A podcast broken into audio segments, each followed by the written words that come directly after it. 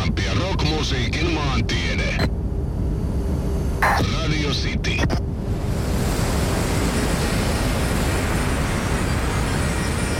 Skotlanti. Maa Isossa Britanniassa, saaren pohjoisosassa, käsittäen noin kolmas osan saaren pinta-alasta. Väkiluku noin viisi ja puoli miljoonaa. Pääkaupunki Edinburgh. Joskin Glasgow on väkiluvultaan vielä tätä suurempi. Skotlanti liittyi osaksi Englantia vuonna 1707, eli yli kolme vuosisataa sitten. Sikäli vuonna 2014 koitti jännät paikat, kun järjestettiin kansanäänestys Skotlannin itsenäisyydestä.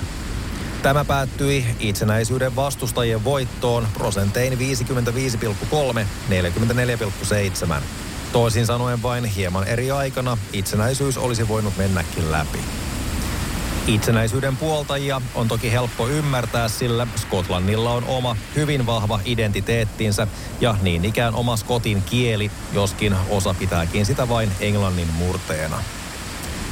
Maan musiikkikulttuuri ja kulttuuri ylipäätään on hyvin kuuluisa säkkipillien ansiosta. Muunkinlaista edustusta saarivaltion pohjoisosista kuitenkin löytyy, kuten tässä kokonaisuudessa rockmusiikin maantiedettä tulemme huomaamaan. Jopa yllättävän monen suositun populaarimusiikin esittäjän kotipaikka onkin juuri tämä skottien asuttama palanen Isoa Britanniaa.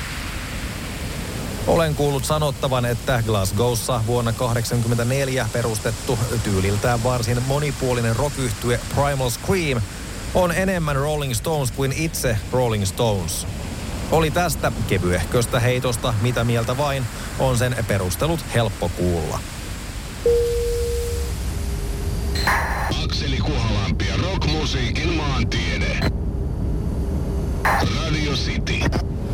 Rock and roll saattoi syntyä Yhdysvaltain eteläosissa 50-luvulla, mutta 60- ja 70-luvuilla valtaa piti Iso-Britannia. Sen verran väkevällä volyymilla saarivaltio puski nimeä Beatlesista Black Sabbathiin ja Queenista Led Zeppeliniin. Vaikka nämä kaikki mainitut vanhat nimet ovatkin Englannista, osattiin sitä saaren pohjoisosassa Skotlannissakin. Dunfermline oli Skotlannin pääkaupunki 1000-luvun puolivälistä aina 1400-luvulle, mistä on muistuttamassa enää vain palatsin ja luostarin raunioita. Kuninkaallisen meiningin sijasta kaupungissa onkin sittemmin harrastettu muun muassa raskasta rockmusiikkia – Vuonna 1968 kyseisessä kaupungissa perustettu hard rock Nazaret onnistuikin tunkeutumaan listoille niin Euroopassa kuin Pohjois-Amerikassakin 70-luvun mittaan. Vahvinta aikaa edustanee bändin kuudes vuonna 1975 julkaistu pitkäsoitto Hair of the Dog. Levyltä löydetään paitsi pehmeä slovari Love Hurts, joka on alun perin The Everly Brothersin käsialaa, kuin myös levyn avaava uhmakas nimikappale Hair of the Dog. Molemmat lukeutuvat Scotti-yhtyeen kuunnelluimpiin kappaleisiin ja tarkkaan ottaen ovatkin sen kaksi kuunnelluinta tämän päivän suoratoistomäärien perusteella.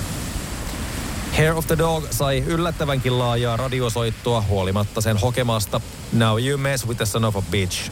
Toisaalta tähän saattoi vaikuttaa se, että kappale nimettiin kierreilmaisulla – Hair of the Dog onkin sanaleikki, joka tarkoittaa siinä missä myös son of a bitch, koiran jälkikasvua.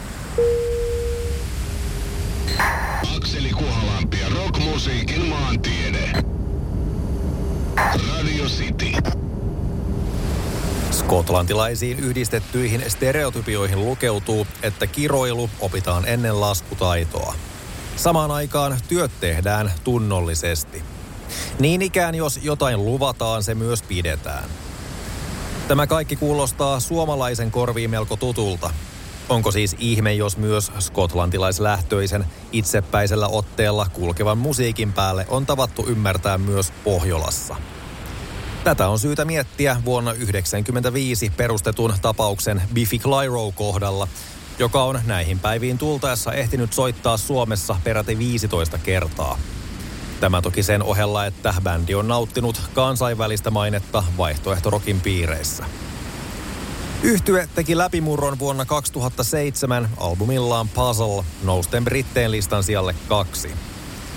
Bändi nousi toki seuraavalla albumillaan eli vuoden 2009 pitkäsoitolla Only Revolutions samalla listalla peräti ensimmäiseksi. Biffy Clyro oli jättänyt jälkeensä 2000-luvun ensimmäisen kymmenen vaihtoehto rockiin.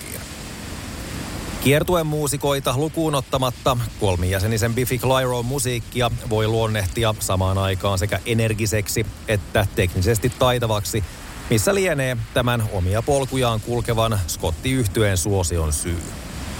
Palaten siis skottilaisen tyypilliseen suorasukaiseen ilmaisutapaan sekä toisaalta ahkeruuteen, ei tarvitse ihmetellä, että tämäkin bändi on kotoisin Brittein saarten pohjoisosista. Akseli Kuhalampi ja rockmusiikin maantiede. Radio City. Franz Ferdinand oli Itävallan kruunun prinssi, joka ammuttiin Sarajevon laukauksissa vuonna 1914. Käynnistyi tapahtumaketju, joka johti ensimmäisen maailmansodan syttymiseen. Samaiselta murhan kohteeksi joutuneelta arkkiherttualta otettiin sitten nimi bändille, joka perustettiin Skotlannissa, tarkemmin sen suurimmassa kaupungissa Glasgowssa vuonna 2002. Niin ikään bändin ensimmäinen albumi kantoi nimeä Franz Ferdinand ja näki päivänvalon helmikuusta 2004. Tämä tuli sisältämään yhä yhtyeen suosituimpiin hitteihin lukeutuvat kappaleet Take Me Out, The Dark of the Matinee ja This Fire. Bändin ominainen tyyli yhdistellä punkkia ja diskokomppeja toimi loistavasti ja yhtyeen isoimpia hittejä voikin pitää olennaisena osana 2000-luvun ensimmäisen vuosikymmenen populaarimusiikin ilmettä, puhumattakaan vaihtoehtorokista. Yllättävän hyvin se toimii tänäkin päivänä, eikä ollutkaan huono veto, kun bändi julkaisi vuonna 2022 kahden vuosikymmenensä kunniaksi kokoelmalevyn Hits to the Head.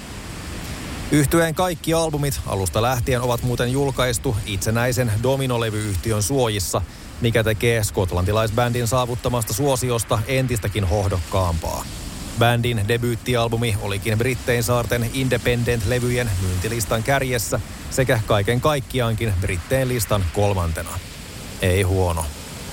Franz Ferdinand on hyvä päätös tälle rockmusiikin maantiede kokonaisuudelle, sillä se on oiva esimerkki siitä, kuinka Skotlannissa uskalletaan olla kokeilunhaluisia ja määrätietoisia myös musiikin saralla. Tämä kun on todettu, voidaan hyvillä mielin siirtyä seuraavaan maan kolkkaan.